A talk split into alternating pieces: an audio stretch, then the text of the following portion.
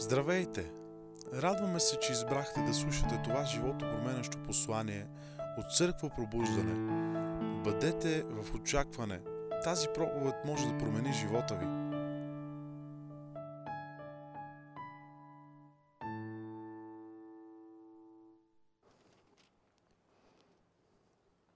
Забележете, Бог говори в Исаия 48.5 и казва, Затова от древността ти обявих тези неща преди да станат.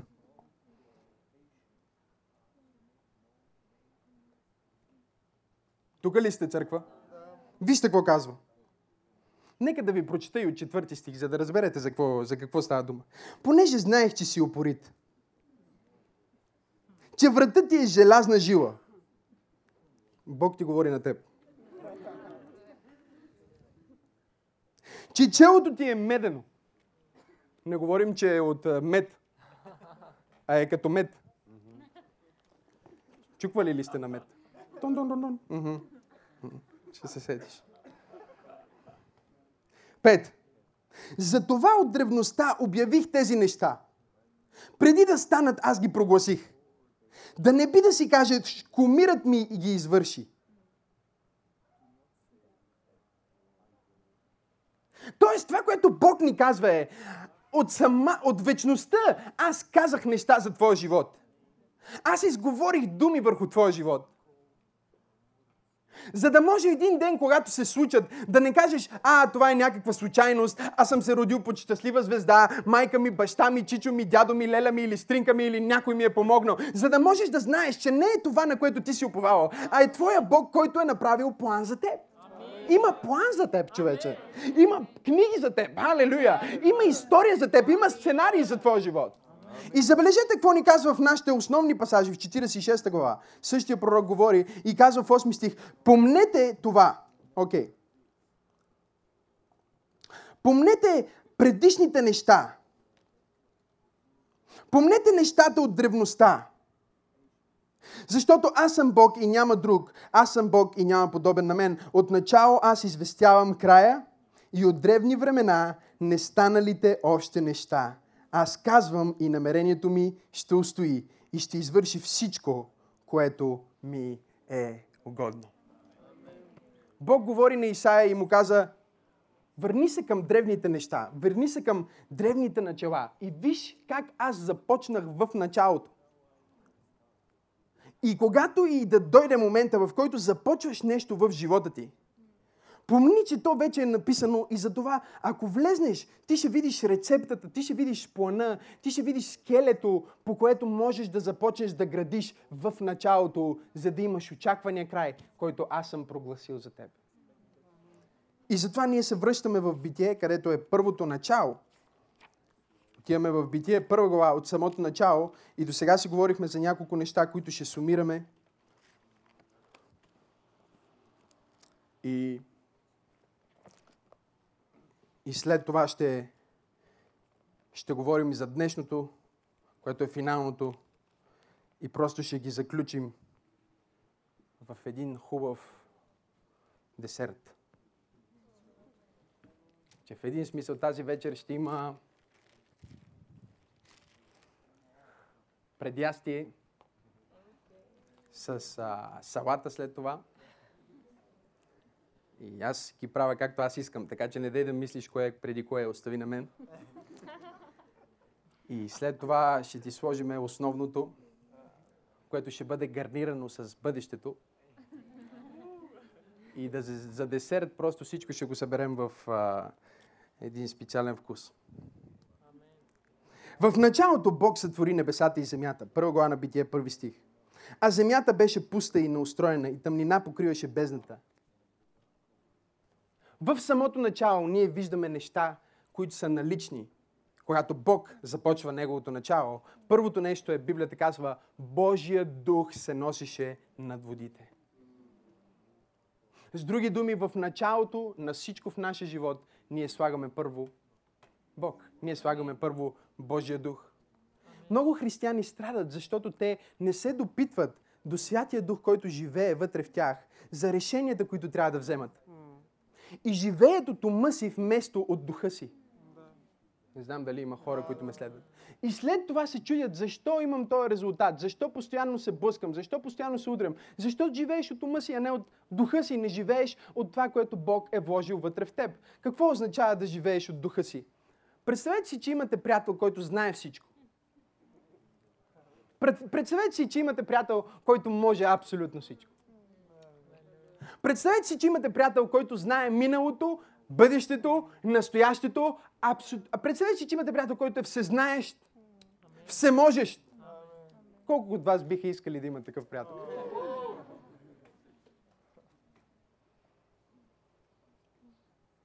Е, Библията казва, че понеже ние сме новородени, Бог изпрати Святия Дух, за да живее вътре в нас, който всъщност знае всичко. Който всъщност може всичко. Който знае миналото, бъдещето и настоящето. Той знае точно какво ще стане с бизнеса, в който си се включил след две години. Не знам дали има хора, които се вълнуват, че Святия Дух е в техния живот. Той знае точно какво ще стане Виждаш ли, ти срещаш тази жена и си мислиш, че това е човека. Но вътре в тебе Святия Дух ти казва нещо друго. Той те води към друго решение, той те води към нещо друго. И всеки път, когато ти пренебрегнеш неговото присъствие в началото, ти ще имаш ужасен край. Всеки път, когато ти пренебрегнеш присъствието на Бог, инструкцията на Бог за живота ти, ти ще имаш ужасен край. Второто нещо, което беше наличие в началото е Бог каза. С други думи, когато ние започваме живота си, ние започваме с Божиите думи. Ние декларираме не това, което някой е казал за нас, не това, което сме чули или прочели някъде. Ние казваме това, което Божието Слово казва за нас. Халелуя. Погледни човека до теб и му кажи в началото е Божието присъствие. В началото са Божиите думи. Какво значи в началото? Погледнете. Какво значи в началото да бъдат Божиите думи? Не значи просто да си четеш Библията. А означава да дадеш глас на Библията, която четеш за твоя живот. Не знам дали има хора в тази църква означава, че ти не даваш глас на съмнението, което идва в твоя живот. Означава, че ти не даваш глас на страха, който идва в твоя живот. Означава, че ти не даваш глас на гласът на тези, които говорят против теб в твоя живот. Ти вземаш Божиите думи и даваш глас на Божиите думи от самото начало. И това гарантира, че ти ще имаш успешен край. Да, може да ръкопляскаш за това. Заслужава се да ръкопляскаш. От самото начало. Окей. Okay. В началото, номер 3, Бог видя. В началото ние започваме живота си с видение. Ние не започваме живота си без а, а, пътека. Ние не започваме а, живота си без посока. Ние не започваме живота си без мечта. Ние не започваме да правим неща просто за да отчитаме някаква дейност. Знаете ли колко хора правят неща просто за да отчитат дейност? Хората на работа просто защото трябва да имат заплата. Превръщат се в роби на своето всекидневие, в роби на своята работа, в роби на, на материалното, в роби на обикновеното. А Бог иска да вложи вътре в тях на обикновена мечта. Бог иска да вложи вътре в тях на обичайно видение. Бог иска да вложи вътре в тях нещо по-голямо от самите тях. Нещо, което извира, нещо, което проявява реалността на Бог на тази земя. Видение!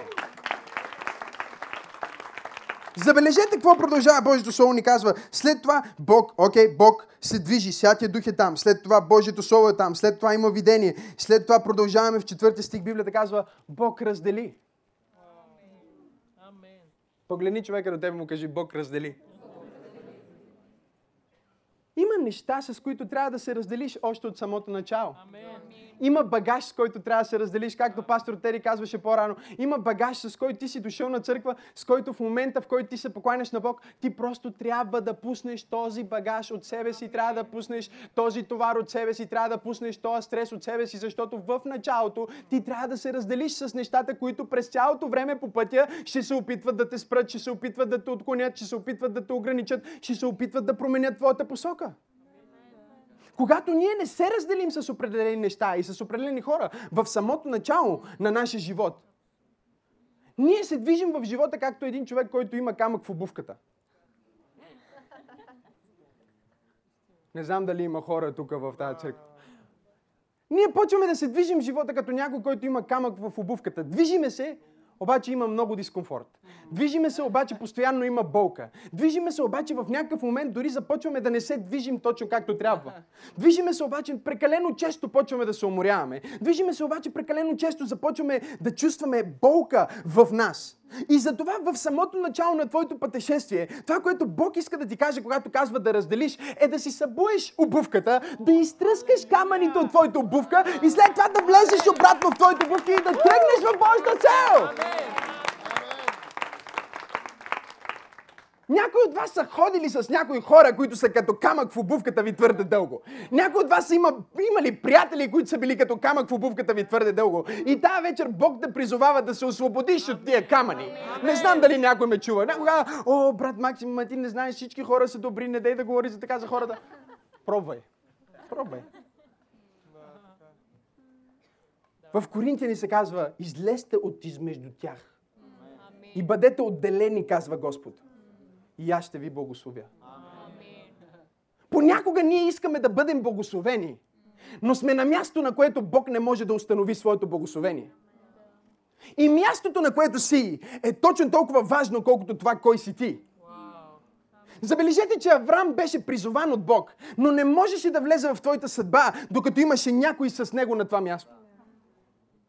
Забележете, че Моисей беше призован от Бог, но беше призован да се предвижи към друго място. Не знам дали има хора в тази църква. Толкова е важно ние да разберем, че има неща, с които трябва да се разделим. Навици, с които трябва да се разделим. Навици, които са камъни в твоята обувка. Приятели, с които трябва да се разделим. Думи, с които трябва да се разделим. Чувства, с които трябва да се разделим. Защото ние много често започваме да смесваме. И живота ни започва да се превръща в една голяма каша. И това аз го разбирам, защото ти излизаш сутринта, погледи ме, ти излизаш сутринта от вас и си работник. Имаш обедна почивка и си приятел. Връщаш се, за да бъдеш колега. Тръгваш към вас, за да бъдеш любовник. Не знам дали някой разбира какво искам да кажа. След това започваш да ставаш готвач. От готвач се превръщаш в родител, който преспива деца. Докато накрая станеш като мумия и легнеш в твоето легло. Само за да станеш сутринта.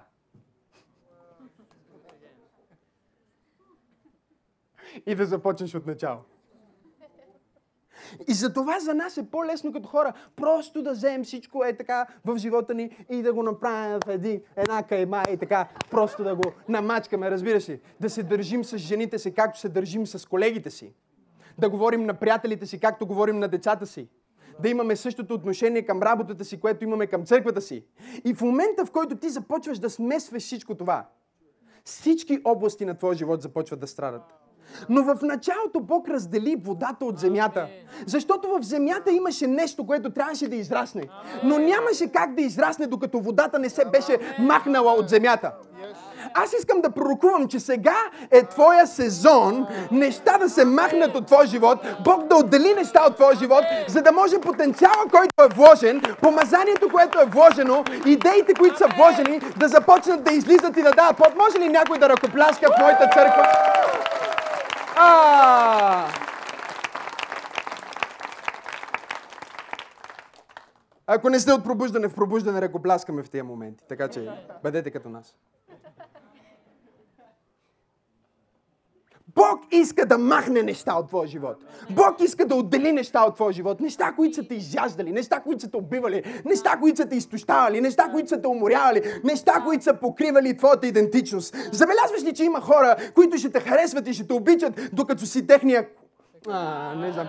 Докато си техния клон, докато си им угоден, докато правиш това, което те искат ти да направиш за тях, докато кажеш правилните думи, които кадаличкат тяхното его. Но в момента, в който ти трябва да бъдеш си. В момента, в който ти трябва да станеш това, което Бог те е призовал, изведнъж водите започват да те покриват. Изведнъж започват да ограничават. Изведнъж казват, не, не, не, не, това не може, така не може, не бъди това. Не, ти не си това, ти си това. Ти не си, не може така. Е, така, така, така, така, така. Започват да контролират твоя живот. Но тази вечер Бог ме е изпратил в църква пробуждане, за да кажа на някой,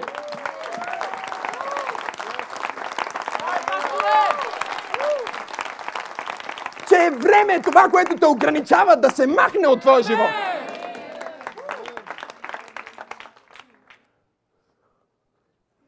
Жена ми ми казва, бе, към теб е невъзможно да бъде човек безразличен. Или вика, ще те обичат, или ще те мразят. И аз си казвам, добре, бе, миличко, защо така? И тя казва, начина по който ходиш. Начина по който изглеждаш. Начина по който се носиш. Начина по който се вижда, че Христос е около кръста ти.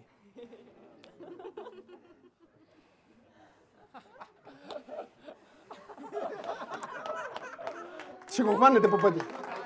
Начина по който тия неща...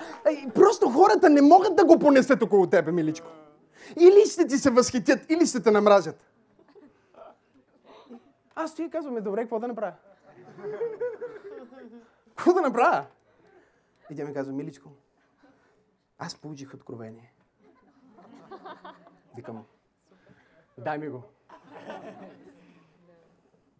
Всъщност не е Христос около кръста ти. Не е так хуер на ръката ти.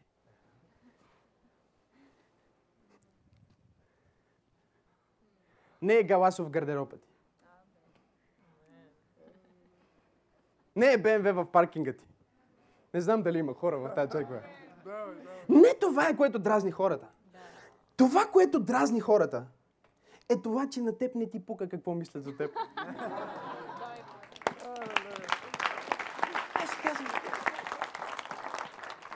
Викам, това е истинско откровение. Не плът и кръв са ти открили това. Но моят отец, който е на небето. Аз ти казвам, че ти си Теодора.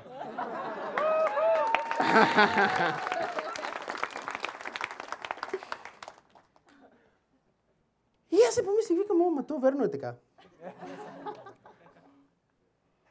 Забележете, колкото повече ние сме заинтересовани в това, кой ни харесва, на кой ще сме угодни, дали ще ни приеме или не, ние всеки ден трябва да правим компромиси с това, което Бог Господ е вложил в нашето сърце. Ако искаме хората да ни приемат, да сме им угодни, на всички да сме приятели, ще станем врагове на Бог. Ще станем непоносими за Бог. Ако искаш всеки да те харесва и да те четка и да те гали и да си приятел с всеки, ти си човекоугодник. И потенциала, който Бог е вложил вътре в теб, никога не може да се прояви. Защото познай какво? Деня, в който ти направиш стъпка към Божия план. Деня, в който ти в началото направиш крачка към края, който очаквани е велик. Задължително ще има религиозни ограничени умове около теб, които ще ти казват колко е невъзможно, как не може, как никой не го е правил, как ти мислиш, че ти си точно ти, да не би да имаш гордост, да не би да... Нали ги знаете тия сестри, които идват при вас след служба и казват, ти внимавай с гордостта. Да, много си добър, но внимавай с гордостта. Нали, тези гласове, които идват за да те покрият и да кажат, че ти едва ли не, ти си един от всички други. Ти си един като всички останали. Ние ги видяхме, те не можаха и понеже те не можаха и ти няма да успееш. Но това, което те не знаят, е, че те всъщност ти казват това, което мислят за себе си. Но тяхното, но тяхното мнение за самите тях не трябва да движи твоето мнение за самия теб. Аз искам да проповядвам на някой в тая църква, който няма да се срамува, че Бог го е благословил. Няма да се срамува, че Бог е на негова страна. О, някой, който ще си седне са вкъщи на Фейсбука и ще напише Знаете ли какво, приятели? Аз знам, че съм най-специалното дете на Бога.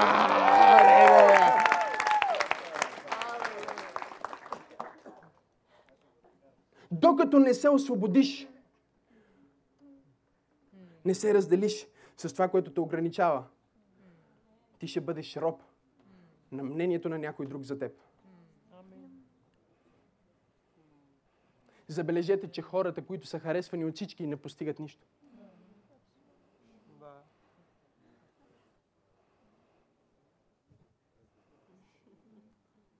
Ревността и завистта не са логични. Те не са там, защото ти изглеждаш добре или не изглеждаш добре. Техният корен е факта, че ти си свободен от тях. Няма нищо, което кара духът на ревност и, а, и на съревнование и духът на, а, на завист да се активира по-силно от човек, който просто не му пука за това, какво хората мислят за него. Твърде дълго си мислил за всичко това. Твърде дълго умът ти е бил ангажиран с това. Трябва да избереш дали ще бъдеш един от всички тези, които всеки го харесва, всеки му се радва, или ще бъдеш един от тези, които всъщност правят нещо значимо в своя живот. Ако си избрал да направиш нещо значимо, що не дадеш на Бог едно дарение на ръкопляскане? Окей, okay, Бог раздели, Бог раздели, Бог раздели. След като Бог раздели, ние продължихме в 10 стих, за да видим, че там Бог създаде закона за сеяне и женене. И миналия път ние си говорихме за това как този закон оперира в живота ни.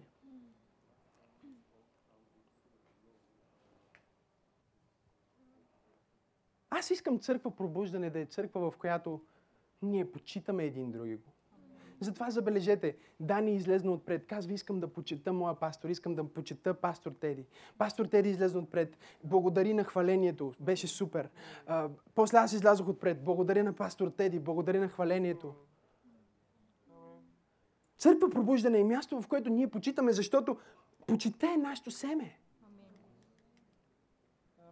Забележете, че благословените хора, дори тези, които а, а, успяват в света, са хора, които имат почет към другите.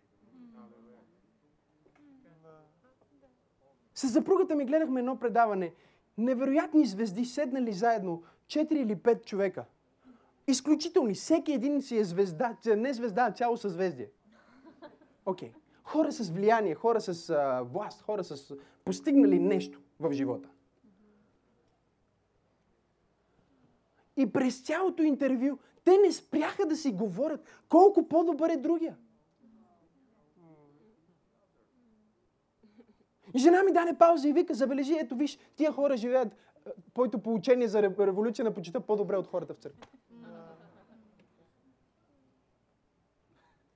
Те живеят по-добре революция на почита, отколкото хората в църквата. Талантливите хора стоят и един я казва, аз съм добър актьор, обаче той е, той каква сцена направи. Имах привилегията, докато той снима неговата, аз да бъда близо. Беше невероятно, просто как му ида.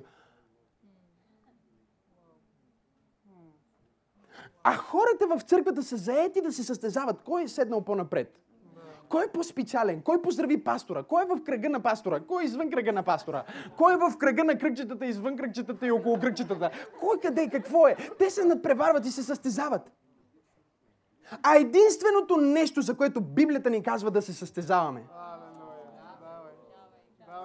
има само едно нещо, за което Библията казва надпреварвайте се. И това е състезавайте се да си отдавате почет един на друг. С други думи, да, можеш да ръкопляскаш за това. Обаче, понеже не помолих да ръкопляскаш, можеш да ръкопляскаш както трябва. Аха. За Исус. Окей, окей, окей. Сееш някакво семе в живота ти и после се чудиш защо цял живот се връща към тебе този плод. Защото Бог направи така, че в всяко семе да има потенциал да произведе градина с плодове от същият вид. И след това във всеки един от тези плодове да има друго семе. За да гарантира, че след 2000 години същите плодове, които ги е посадил в Едемската градина, още ще можеш да ги ядеш ти днеска, може да си ги купиш на пазара. И вътре в тях също да има семе, за да го гарантира за още 2000 години, ако той не се върне. Какво ако ние вземем правилните семена от самото начало в живота си и ги посеем в нашия живот? Тогава ние ще гарантираме, че цял живот ние ще се движим през сезоните на живота, през времената на живота и ще ядем от плодовете на нашето семе и ще сеем семена, които няма само ние да жънем, но децата на децата на децата ни ще жънат. Аз искам да пророкувам и да декларирам в тази църква, че не че и деца ще бъдат благословени, не че и внуци ще бъдат благословени. Някой казва, аз съм на 20 години, какви внуци? Виж внуците си още сега. Аз бях с лидерите и им разказвам, знаете ли, че аз имам видение за внуците ми? И те ме гледат. Пастор е прищракнал. Но се правят на духовни, нали? Какво е видението? Си им казах, моето видение е как моите внуци си говорят с тяхните съученици. И съучениците им по Рождество казват, ние чакаме дядо Коледа. А моите внуци казват, ние чакаме дядо Максим. Това ми е видението за моите внуци. И тогава моите внуци ще погледнат своите ученици и ще кажат, какво ви донесе дядо Коледа? А вижте какво донесе моя дядо. Ако искате, може да стане и ваш дядо. Дядо Максим. Защо? Защото аз съм посял това в живота си. Аз съм посял благословението в живота си. И ако си мислите, че сте видяли благословение в живота ми, аз сега започвам. Аз сега започвам да сея вече други семена. Почвам да сея на друго ниво. Почвам да сея семена, които хората да не могат да повярват, че откъде намираш такива семена. Пастор Тери на скоро имаше Велик ден и ние имахме две служби на Велик ден. И тя се качи на статуса, рекламира службата на друга църква. В нейния Фейсбук. И аз виждам, а,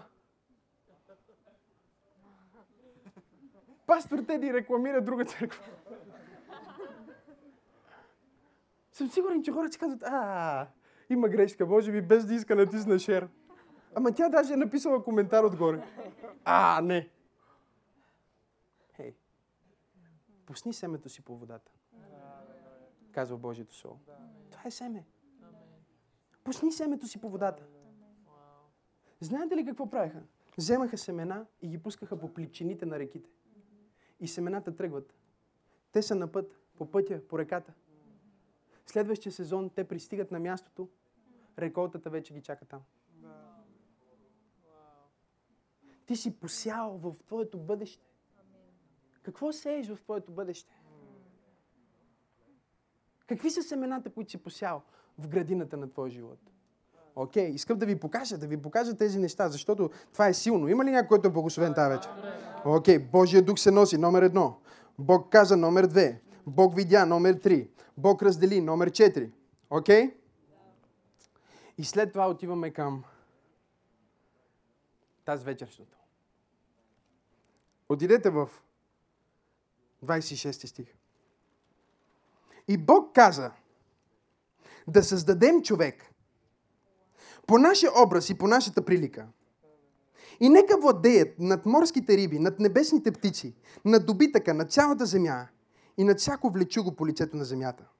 И Бог сътвори човека по своя образ, по Божия образ го сътвори. Мъжки и женски пол ги сътвори. И Бог ги благослови. И Бог им каза, плодете се и се размножавайте, и напълнете земята и обладайте, и владейте над морските риби, над въздушните птици, над всяко живо същество по земята.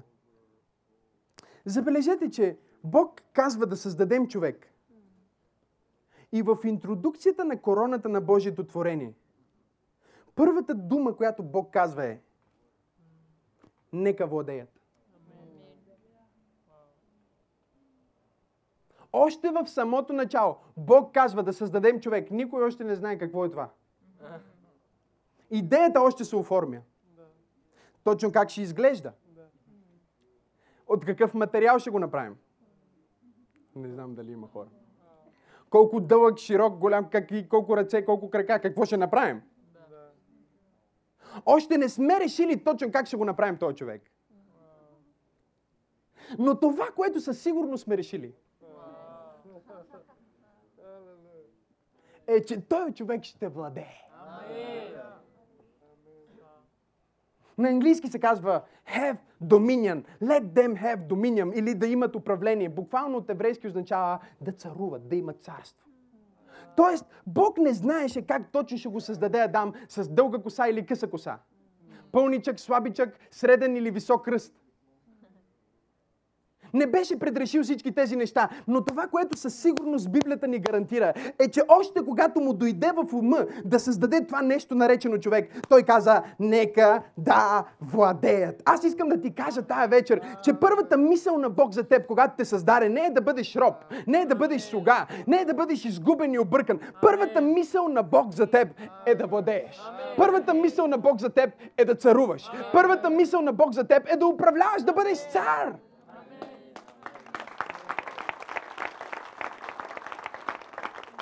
Забележете дори начин, по който някои от вас пляскат. Личи си, че не сте получили от... Дори може да се види, когато някой влиза в църква, може да се види дали знае, че е цар или още не знае. Изправи се, Дани. Разбираш ли? Когато знае, че е цар, има нещо вече.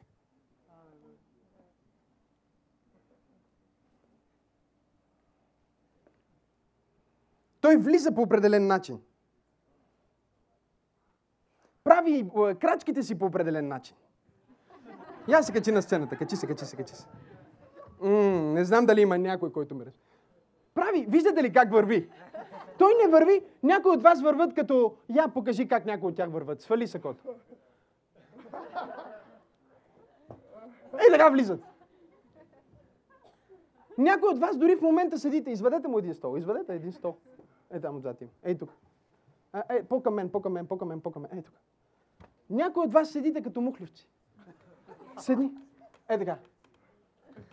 Пастора казва, ръкопляскайте и вие.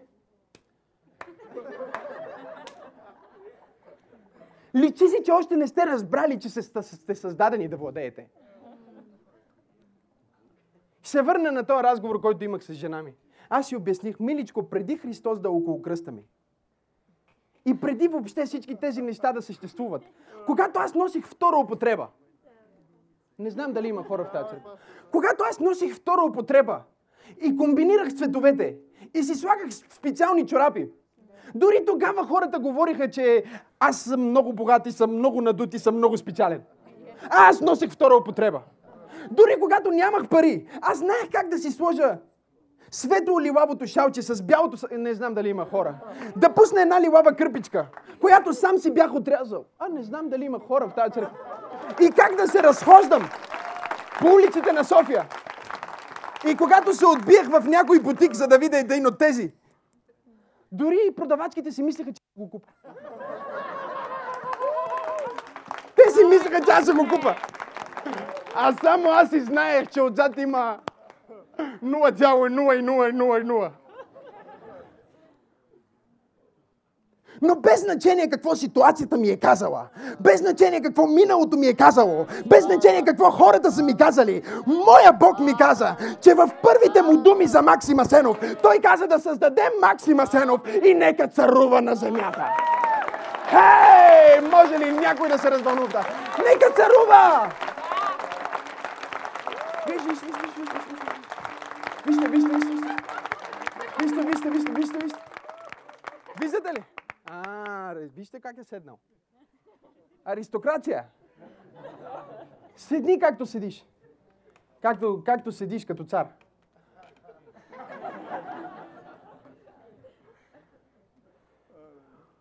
Някой казва, аз чакам да бъда благословен, да ми дойде в сметката, да пробия в работата и тогава ще бъда така.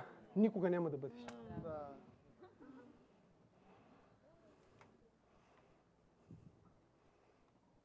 Прави го, докато не стане. Само гледай да стане.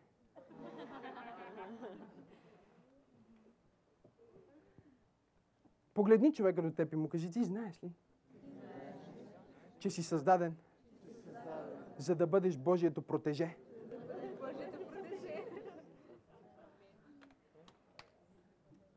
Какво значи да си протеже? Дани ми е протеже. Той не носише часовници, но после му подарих един. Не носише точно такива ризи, обаче после му купих една.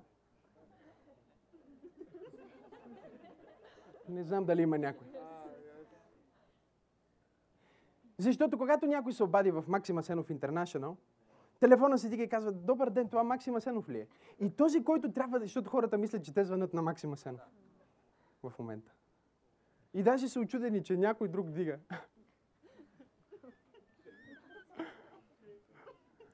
Добре, че Даниил не забравя да каже, между другото, аз не съм Максим Асенов, а съм Даниил Йовев. Но аз искам да има някой, който би направил точно това, което аз бих направил. Да каже точно това, което аз бих казал. Да действа точно както аз бих действал.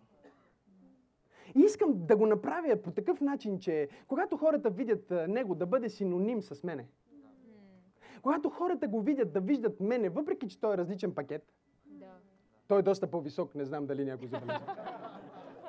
доста по-така финна така форма. Нали? Добре, той е повече прилича на модел.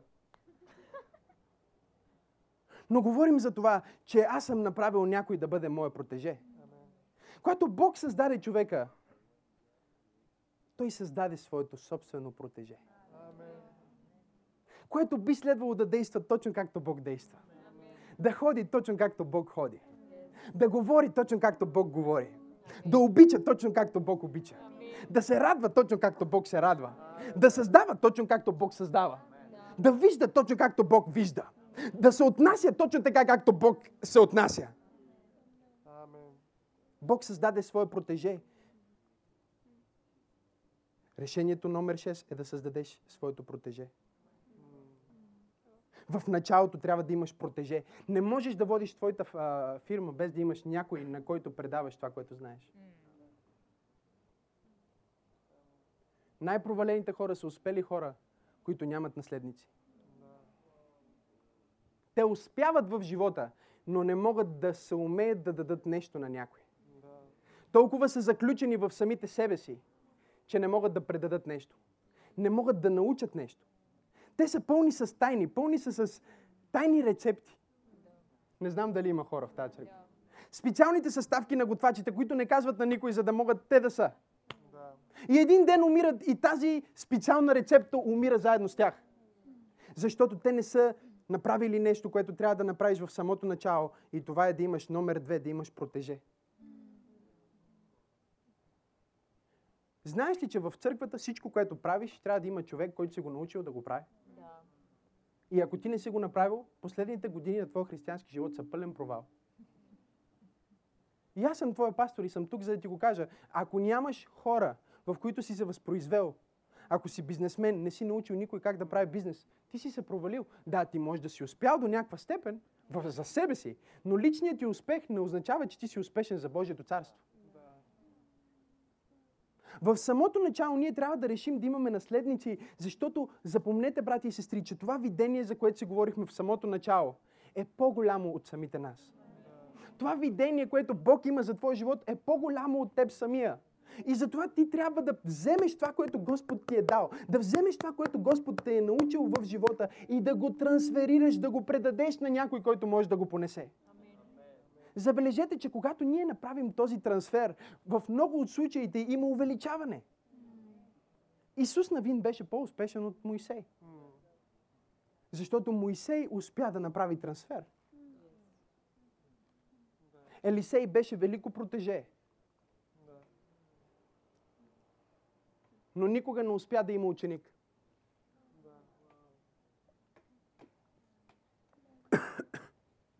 И тази двойна мярка, която беше дошла от Божия човек върху Елисей, беше погребана в една пещера.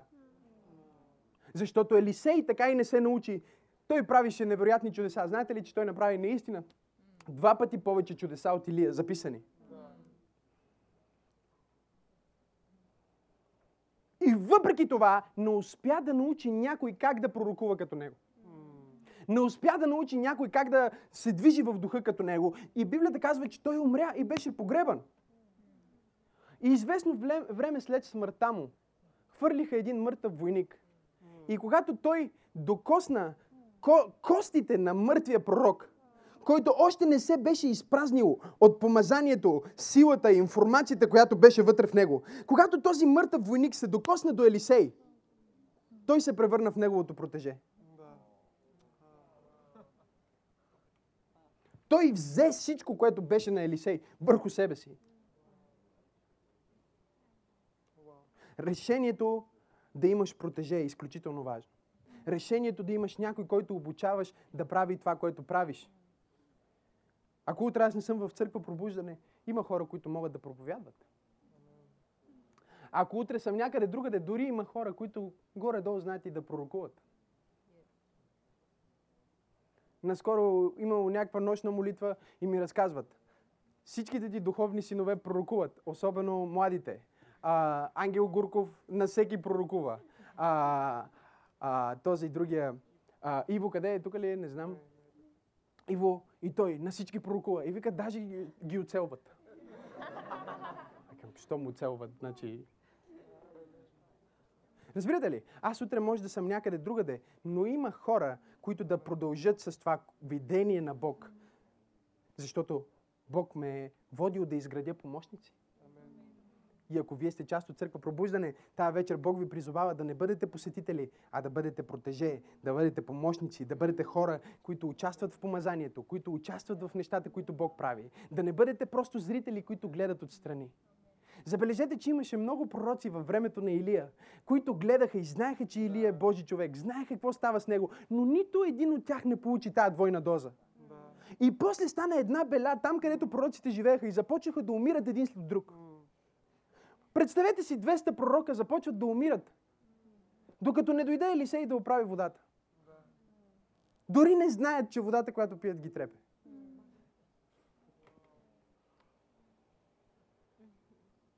Или манджата, какво беше там? Някой да ми помогне.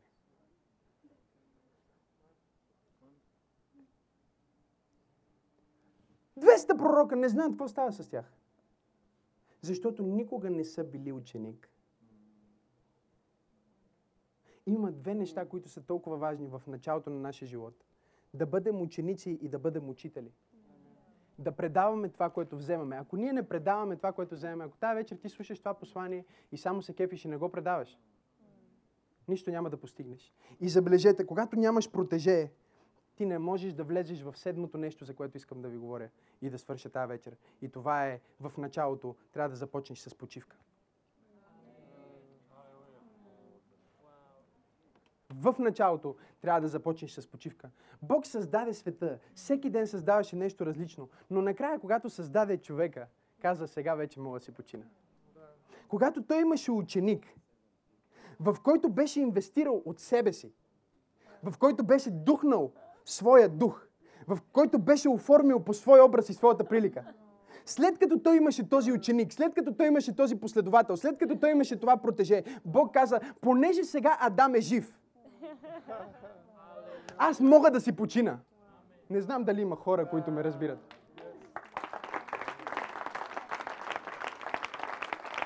Аз искам да пророкувам, че ти ще дадеш почивка на Бог. Не знам, някой не чуди това, което казах. Аз искам да пророкувам, че някой мъж в тая църква ще даде почивка на твоето семейство. Понеже ти си Адам, ти си мъж на място, цялото ти семейство ще почива, защото ти си жив.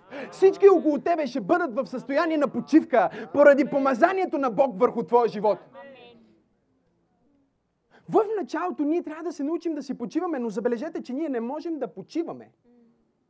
Докато не сме създали ученици, които да продължат това, което сме започнали.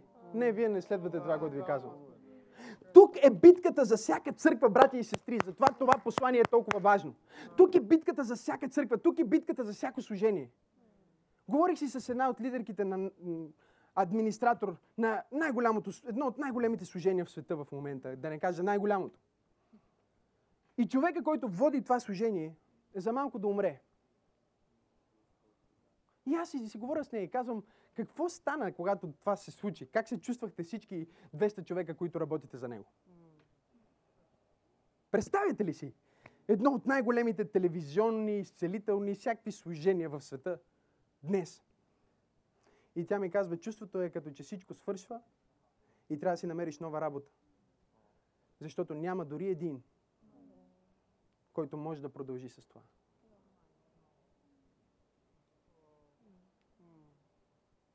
И аз си мисля, какво като Бог е пакетирал в тебе небето? Какво като знаеш всичко това? Знаете ли колко християни са толкова надути и горделиви? Защото са 20 години вярващи. От колко години вярваш? 20 години. Аз ги наричам стажанти. Те имат духовен стаж. Но забележете, че докато си на стаж, нито имаш заплат... Не, не, не. Докато само си на стаж, трябва да решат дали ще работиш или няма да работиш. Дали ще получиш заплата или няма да получиш. Дали ще имаш възнаграждение или няма да имаш възнаграждение. Това послание е толкова важно, защото, скъпоценни свети, брати и сестри, време е да спрете да бъдете стажанти. Време е да бъдете учители. Време е да имате духовни деца. Време е да не бъдете само протеже, а да имате протежета. Време е да не бъдете само ученици, а да бъдете учители. Апостол Павел описа на църквата и каза, какво става с вас, бе? Вие се възгордяхте, вие се объркахте, вие се чудите на кой да пишете, за кой да пишете, кой да коментирате, кой да не коментирате, защото сте забравили вашата цел. До сега вие трябваше да бъдете учители. До сега вие трябваше да храните хора, а вие още седите и киснете в църквата и си мислите, че имате някакъв стаж, който ще ви даде награда. Няма никаква награда в това. Мислиш си, че имаш награда, защото си тук тази вечер. Никаква награда нямаш.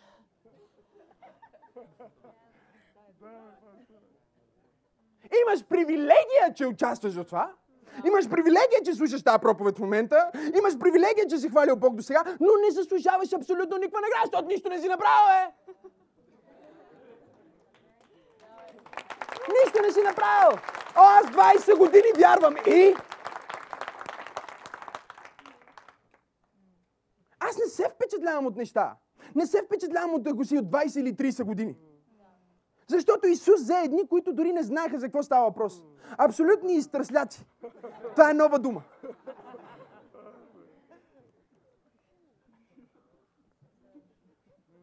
И след една година с тях вече им каза, отидете сега, я възкресете някой, направете нещо. А ти стоиш 30 години в църквата и нищо не правиш. Нямаш един ученик, нямаш някой, който си научил, нямаш някой, който си издигнал. О, нека те боли сега. А, да, да, да, да. Нека те боли. Някой си казва, леле, Боже, пасторе, дано да смени темата. Не, няма да смена темата. Няма да смена темата. Разкиснал си се в комфорта на Едемската градина.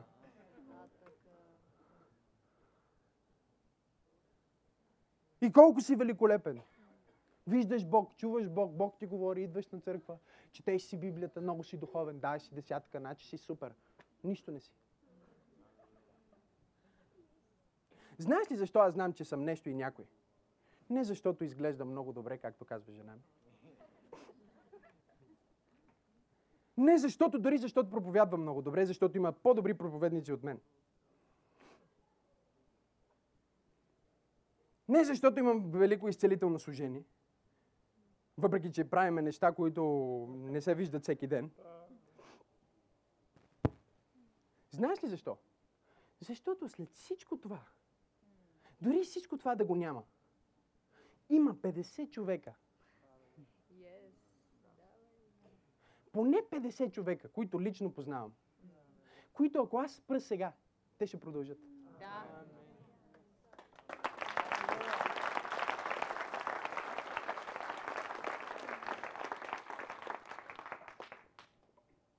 Толкова съм ги заредил.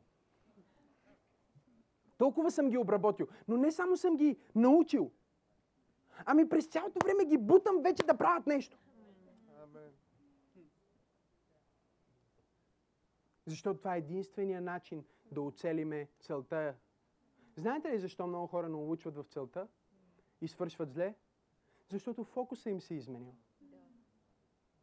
От това да докосват нови хора и да правят ученици, се е превърнал в това те да бъдат съдниците на всички хора. Да бъдат тези, които казват кое е добро, кое е лошо, кое е вярно, кое не е вярно. Да са с големи, големи, големи глави. Да знаят много да пишат против, против, против. И само в думите им виждаш против, против, против, а няма за.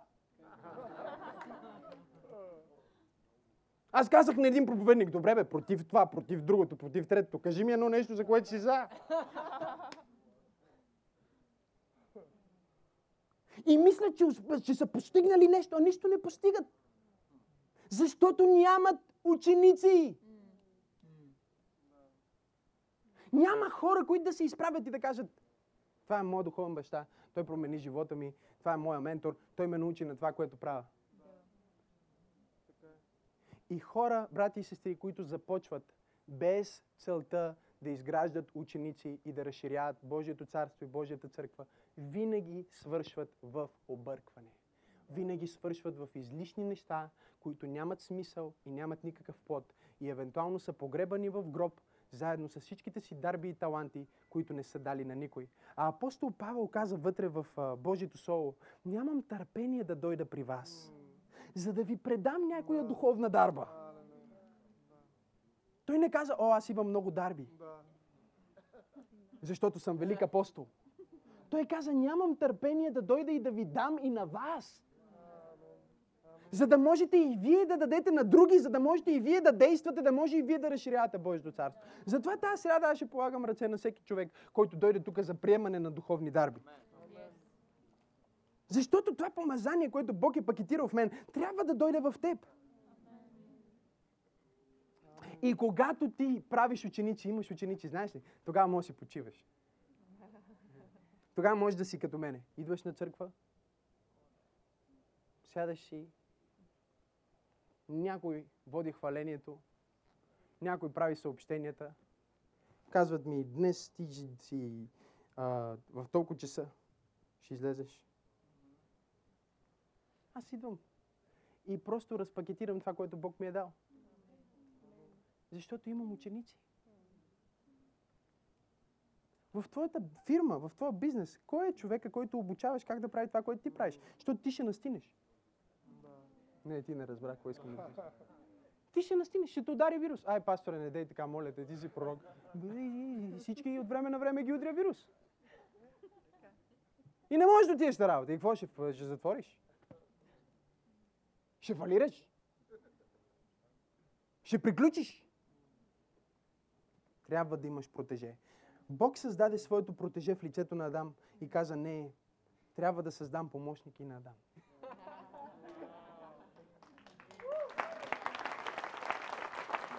И когато той ги създаде, той каза, сега е време за почивка.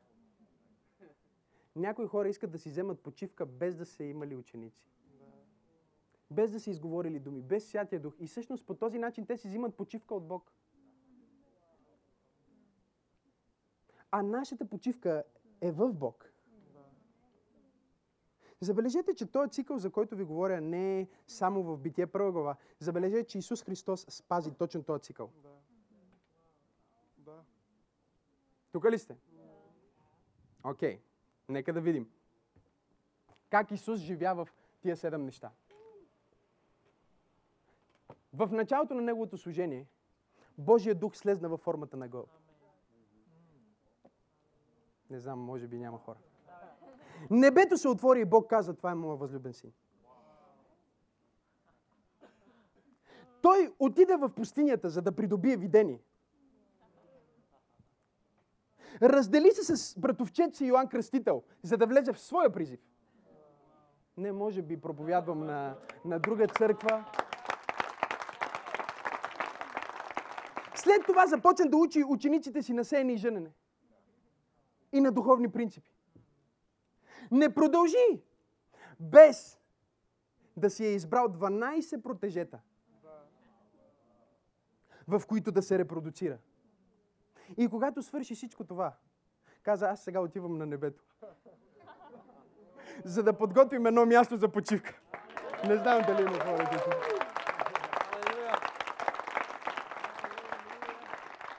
Тези принципи продължават от живота на Исус Христос в ранната църква. В началото Божия дух слезе на деня на Петдесятница, Деяния 2 глава. Апостол Петър се изправи. Вие какво мислите? Това е, е кукуруко. Не, това е което Бог каза. Номер две. След като каза, че това е което Бог каза, той каза синовете ви и дъщерите ви и ви... Някои юношите ви ще виждат Аха, окей, видение. След това се разделиха от религиозната система на фарисеите и садокеите. Не, вие не ме следвате, какво казвам. След като се разделиха от религиозната система на фарисеите и седокеите, Библията казва, голямо множество от повярвалите продаваха имотите си и сееха в краката на апостолите.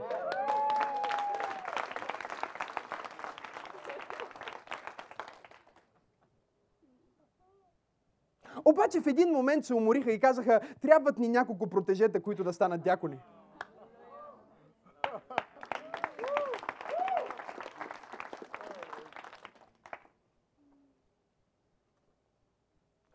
Важно е да започнем живота си с тези неща в основата. Всичко, което започваме, какво? Нека бъда практичен. Сутринта започваш и каниш Святия Дух. Окей? Okay? След като си поканил Святия Дух, отваряш Божието Слово, за да чуеш това, което Бог казва. След като си взел това, което Бог казва, вече имаш видение за това какъв трябва да бъде твой ден. После за известно време се отделяш от телефона ти, който иска да ти каже друго видение за твой ден. След като си се отделил от телефона ти, започваш да сееш добри думи в съпругата ти и децата ти в началото на твоя ден. Защото вечерта ще ги поженеш. След като си посял, отиваш на работа, за да обучаваш хората как да правят това, което ти правиш. Да се репродуцираш. И после вечерта се връщаш, за да си починеш. Ние трябва да в самото начало да сложим тези принципи. Ако ги сложим в началото, края винаги ще бъде гарантиран. Защото това са Божиите принципи. Какво значи това, пасторе? Всичко ще бъде наред, ако сложа тия принципи, това е някакъв фокус и сега целият ми живот, фокус, мокус, барабокус ще се подреди. Не е фокус. А е Божието Слово. Казах, не е фокус, а е Божието Слово. Не са принципи, а са Божиите принципи. В момента, в който ти вземеш тези принципи и ги сложиш в живота ти, да, ти имаш очакван край. Значи ли това, че няма да имаш проблеми? О, ще имаш проблеми. Библията казва, змята беше най-хитра от всичките плоски. И дявол влезна в нея, влезна в градината. Обаче едно е сигурно, когато ти си положил тия принципи още от самото начало, Бог каза, и това ще премине.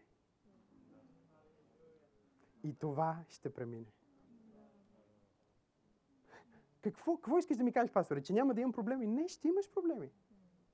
Но Библията казва, че когато ти поставиш Божиите принципи, сложиш Бог на първо място, сложиш Неговото Слово на първо място, в началото сложиш тези принципи, в началото на всеки ден, в началото на твоето служение, в началото на твоето семейство, в началото на твоя бизнес, в началото на твоето учение, в началото на твоята кариера, в началото на всичко, което предприемаш в живота ти. Тогава гаранцията е, че каквото и да става, може да минеш надолу и нагоре. Може да минеш през трудности, изпитания, объркване и всякакви неща. Но ти ще стигнеш до дълго очаквания край, който Бог е имал за теб. Ти няма да го изпуснеш. Мога да ви давам пример след пример след пример. Митко, може ми помогне. Пример след пример след пример от Божието Слово за Божии хора, както ви дадох току-що с Исус и с ранната църква, за това как те са вземали всички тези принципи. Защото, а, окей, аз съм първия, който има такава поредица в началото, имайки края в предвид. Но ви уверявам, че не съм първия, който е разбрал това. Защото ние виждаме как Божиите хора са го живеели. Пак и пак и пак. Всеки ден, всеки ден, всеки ден. И когато ние пропуснем тия малки неща, в нашето начало, сутринта, деня ни ще има неочакван край, брати. Когато се събудиш утре и вместо да се разделиш с телефона ти, ти позволиш на телефона ти да ти каже какво ще стане. Да ти даде видение. Изолираш Бог от, от картината на твоя живот. Когато започваш семейство, излизаш с а, твоята приятелка, провери тези неща. Защото Исус иска да бъде в центъра, в началото на всяка стъпка от твоя живот. Ако, брати и сестри, вие си мислите, че Исус иска да бъде в живота ви като някакъв декор, нещо допълнително. Много християни имат това разбиране, защото вярват, че Исус е техния спасител. Но не са разбрали, че Той не иска да е само спасител. Той иска и да е Господ. Като спасител Той е част от твоя живот. Той те спасява, но като Господ Той вече управлява в твоя живот. За да можеш в последствие да управляваш заедно с Него. Нека затворим очите си. Кажи в началото, имайки края в предвид. Аз започвам със Святия Дух. Кажи в началото, имайки края в предвид. Аз започвам с Божието Слово. Кажи в началото, имайки края в предвид. Аз започвам с видение. Кажи в началото, имайки края в предвид. Аз се разделям с нещата, които ми пречат да вляза в Божия план. Кажи в началото, имайки края в предвид. Аз сея правилните семена в градината на моя живот. Кажи в началото, имайки края в предвид. Аз съм ученик, цар, учител, някой, който предава това, което е научил. В началото, имайки края в предвид, аз не живея за себе си. Аз живея за да предам това, което съм получил. И в началото, имайки края в предвид, аз почивам в Христос, защото Той е моята почивка. Докато сме така с затворени очи и наведени глави в цялата тая зала, аз не мога да свърша тая служба без да съм дал шанс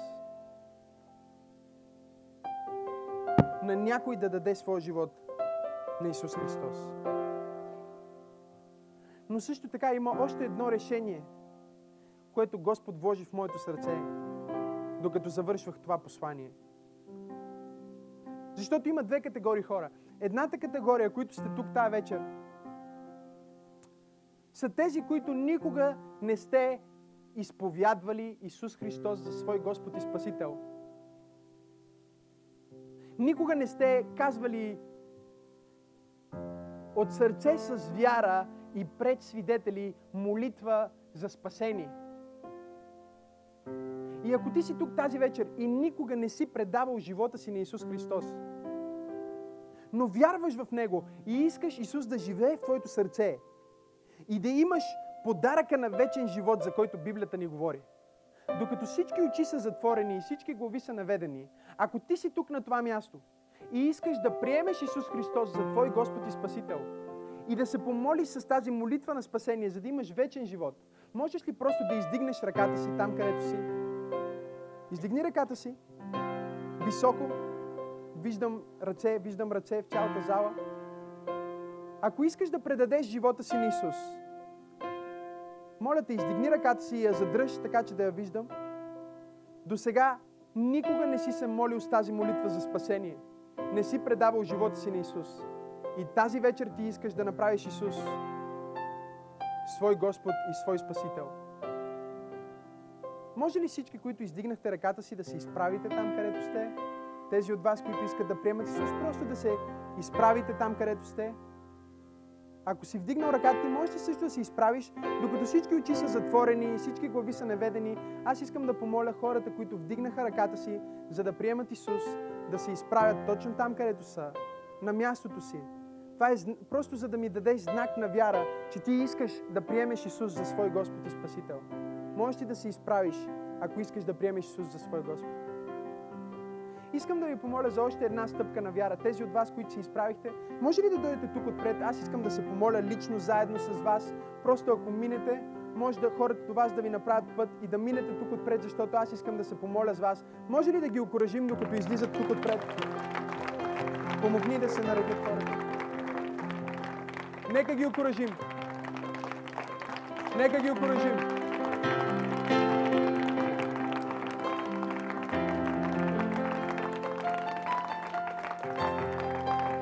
Нека ги окоръжим, докато излизат.